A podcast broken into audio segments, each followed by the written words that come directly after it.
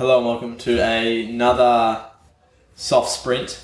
It's uh, the short for the short form version, and from what has Joey has just said to me, a, a, an espresso inspired, coffee energized episode. You fired up? Mate, I couldn't be more fired up. Excellent. I I don't have an icebreaker. My brain isn't thinking of one at the moment, but I today I want to talk about something that we've talked about uh, recently, and it is the idea of content.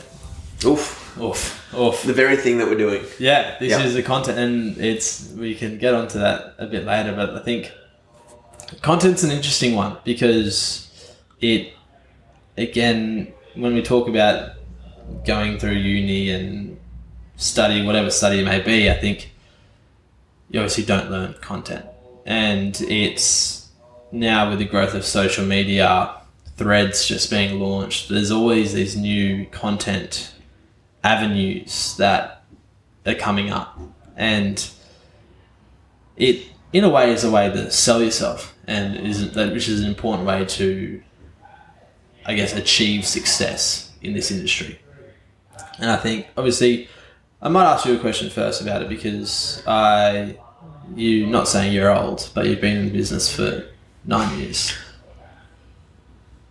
Yeah, true. Almost 10. almost 10, which I imagine if you go back to 10 years, the content or social media game was very different. How have you, I guess, as a business owner, as a trainer, how have you seen the difference in terms of 10 years ago, what it was like on social media, and now to now, where I guess everything is content? I'm going to speak strictly fitness. Hmm. When I first started Science Fitness 10 years ago, it was around the time of CrossFit Kelly Starrett. So he was a big MobilityWOD guy. If anyone remembers him, the big thing that was going around at the time was instructional videos. Hmm. Couch stretch is going to be great for your rec fem and your hip flexor and da, da, da, da, da, do this for 30 seconds. And everyone's, like, oh, stretching is the best thing ever. And then next it would be the single leg glute bridge is this great activation drill. Do this for 30, and everyone's, oh my God, do, like, and it was just very one exercise educational driven from Yeah. a fitness perspective. And that took off. So if you knew how to cue an exercise, you were God's gift. Yeah. And I think back to um, Kelly did it really well. There were the Squat U guys who came around a little bit later, and there was all those sort of people who went viral off the fact of explaining exercise really well. Then it sort of transitioned out of that and went through you know different fads, and it went very into sort of five years in workouts of the day, WODs, posting you know 50 bar facing burpees with 10 chin ups, follow me, do this workout at home. And like, I can't imagine anyone actually doing those workouts at home, Yeah. but that was the big vibe. And now it's transitioning into this big personal brand. I think that the company is less responsible for the followship and it's more of a gaining trust, uh, providing or showcasing results and being a consistent, secure platform. So I don't think many people follow science of fitness per se, but they would look at our Instagram or our website and go, they've built trust through testimonials. They're a credible business because they've been around for X amount of time and they have an actual facility and they're not some, you know, make do company in, in the middle of nowhere Yeah. where we're heading, in my opinion, is more towards the personal brand. So, what does Joe Agresta know? What does what does Matt Hug know? And it only takes you to look at people like uh, James Smith, um, you know, fitness guy turned bestseller turned comedian, to understand that he has created his own personal brand, and people like him for who he is, uh, and they probably don't aspire to him as much of a what is his sets and reps program. It's more what does James believe in, Yeah. and that's, in my opinion, where the trend's gone. Yeah. Okay. Interesting. Do you reckon it's better for it that way? I feel more inclined to follow people than I do brands Yeah. personally. I couldn't care what Nike's up to. Yeah. Don't even know who runs Nike. Yeah. Um, but if I look at the people I follow, I, I'm interested to hear their wins, their losses, their ups, their downs, their experiences, because that's where you learn. And I'm not necessarily following personally Nike for inspiration. I'm following Nike for what they think the data trend is, or you know, so on and so forth. Yeah. And for you personally, obviously there are different types of content. You obviously have your short form and long form. I guess those are the main two. But your short forms like your TikToks, your Instagrams, whatever it may be, that's short and sharp. That's what you know, your Twitter posts. You got your longer form, your podcasts, your YouTube videos, your newsletters that you have as well. Mm-hmm. Subscribe to that if you haven't. Yep. Swipe up. Swipe up. You personally, what do you enjoy most in terms of content? Are you long form, short form, As a creator or as a consumer? consumer? Consumer, I am a long form. The thing I'm most consistent with is podcasting. Yeah. I I love listening to podcasts because I drive a, a bit. Yeah. I, I like that. Uh, I like audiobooks. Um, I like some newsletters. Uh, when I find I'm on Instagram or Twitter, it's just a scroll. Yeah. I'm not actually consuming. I'm more Just observing. observing. Yeah. Okay. Cool. And you? Um, I do. I do like long form. I um, I have always enjoyed reading, so I think like reading newsletters and things like that. I really enjoy. I think watching, watching and listening to podcasts and videos. It's I enjoy to a point. There's like things like hum, Huberman Lab, which are awesome, but too long for me. Yeah. But then again, you can obviously break it down to certain things. But my issue with podcasts and things is that I often listen to them when I'm doing other things and I don't necessarily consume it probably as best as I should. And then again, it depends on what. If it's strictly educational, then you sit down and actually listen to it properly. But if it's a, a fun, laughing one, then that's one you can always just have in the background or on a cartoon and so forth. So yeah, I guess I'll say it depends. Again, it's not like I, I go to Instagram to look at how to treat my clients, but if there's a good podcast on a certain thing, as a, a case study for a person with lower back pain or something like that, then I'm like, okay, I'll listen to that and see if I can take anything from it. So I think as a practitioner, I would be cautious of consuming things from certain areas, but as a as a human being, I'll just watch whatever. If I'm bored, I'll just go Little scroll the old. scroll. Yep. It's it's fascinating what's out there. Mm. It's so interesting, but it just proves that anything is can be content to the right audience. Yeah. Which I think, me personally, obviously, like you mentioned, that it's a it's a it's an area that we want to grow in in terms of a personal brand, and I think it's the right way to go. But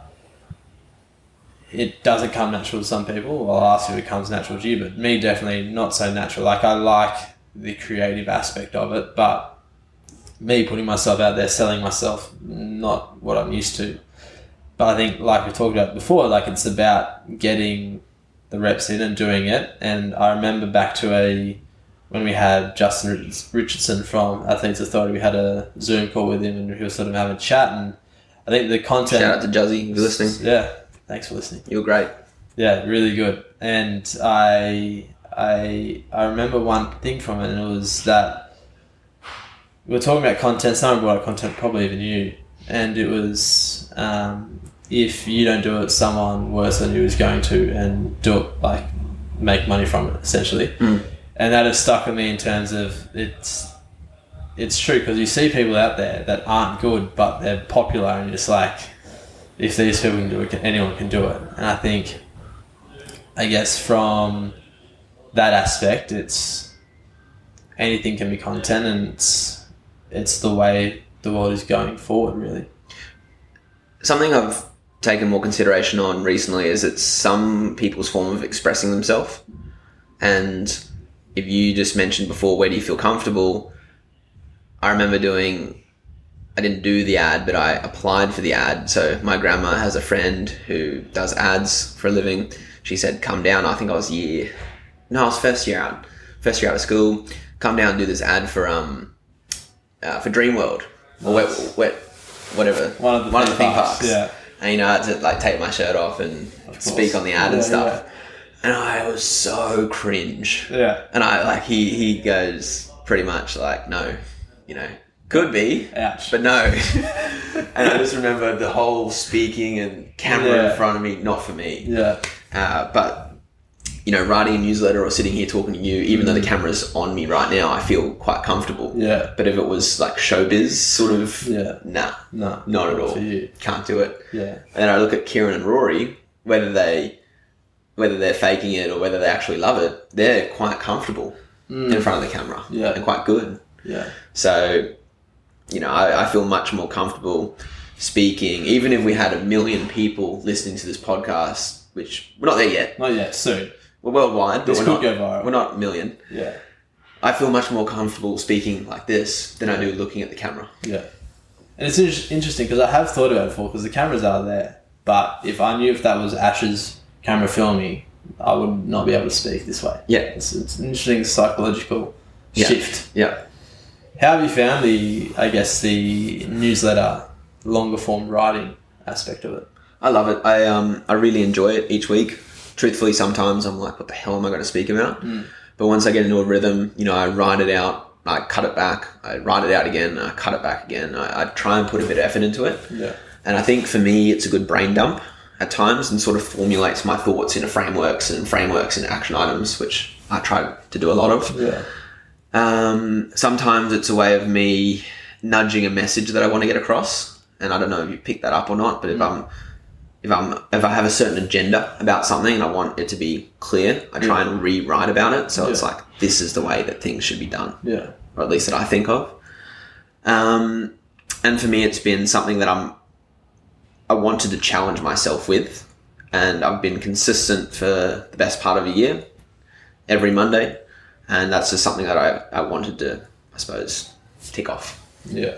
And I like that idea as like a challenge because that's what I sort of look at with this podcast. For me, it's like an I, it's a challenge to one sort of articulate your own thoughts and ideas into a podcast form, so it's interesting to people, but also learning how to speak, tell a story, and that's what I like about this form of content because it's exciting Yeah, that way. yeah, And I wanted to touch on to finish off from my point of view is back to if someone out there, a young up and coming person, is struggling, I guess, in terms of putting themselves out there, like I was or like I still am. But when I think of what Justin said that day and what I try and what I sort of the thought process I try and get into is if I approach it the same way I approach working with clients with like I want this to provide a certain value to help people, then that puts me in a better mindset to actually put stuff out into the world. Like Yep. that's what it comes from a place of if this helps one person, fine. Yeah. Awesome. That's that's where I sort of look at it. And if you are struggling then connect maybe connect with something more meaningful than just it's just an Instagram post or I'm afraid to put myself out there. Like what you could say is could help a lot of people. Exactly. And you could get really tied down in that and say, look, I just want to help people and this and that. And if it helps one person, then, you know, I've, like, and people say that. And Yeah. it might be true or it might be not. Yeah. selfishly, I post on Instagram things of me weightlifting because I want to look back and go, I did 70 and now I'm doing 80. Yeah. It's a bit of a journey, like a diary. Yeah. And I know that I have probably like three to four people that actually care what I lift. Yeah. And then the remaining couldn't give two shits. Yeah. So it doesn't just have to be this goodness of your heart. It can be quite literally selfish and go, I'm doing this because I'm proud of myself. Yeah. Or I'm looking back. Yeah. Or, you know, I, it could be I want to make money. Yeah. To finish off, the question for you: mm-hmm. What what's next for Joseph Agresta, content wise? What's coming? What's what's now? What's the future? Look, I think the ultimate goal is to provide more of a platform for trainers to have a better understanding of what it takes to be a really good trainer. And I think the sets and reps thing is being exhausted. Truthfully, I think the combination of Rory Timms and Kieran Maguire here would create the best programming curriculum for general population clients. I, I, I wholeheartedly believe that. And I definitely think it's something we can still do where I feel like I can add the most value is from third year, fourth year uni to second to third year out. That three to four year window and providing as much education for them as possible for them to make their own decisions going forward. Hmm. I feel like a lot of people out there are like, let's grow the monetary side of the business, which I, which I am. Like, I'm not going to hide from that. But I think there's a lot of soft skills that need to go within that, a lot of principles that need to go in that before you just go make money. Yeah. You need to have an understanding of, like you spoke about, client care, client retention, all those sorts of things. Um, so I want to grow my platform so people know that we have this epic team where they've come from, where they've grown, so we can then look at making the third year, fourth year guys more confident, more competent in the workplace, and ultimately those people will be able to reach tons of people and generally bring the standard up. Yeah. I love it. I love it. Well, if you want to fo- follow Joseph, it's that Joseph Agresta. Simple. Joseph underscore. Joseph Agresta. underscore Agresta on Instagram. Threads. Pod. Ed, your newsletter is how do you subscribe? You go to my Instagram, hit that big old URL, hmm. and then just hit the button. Hit the button. That's all you need. Hit the button. We're going worldwide, baby. Yeah. Catch you on the next episode of the SOF Pod. Thank you for listening. Thanks, guys. Well, we thank you for listening to a, another episode of the SOF Pod. We're very grateful that you're choosing to listen to us. And I just want to finish this episode off with a word from our sponsors, TH7 and Body Labs, who are the latest elite performance, recovery, and wellness facility here in West End in Brisbane, designed to help you feel better and live longer.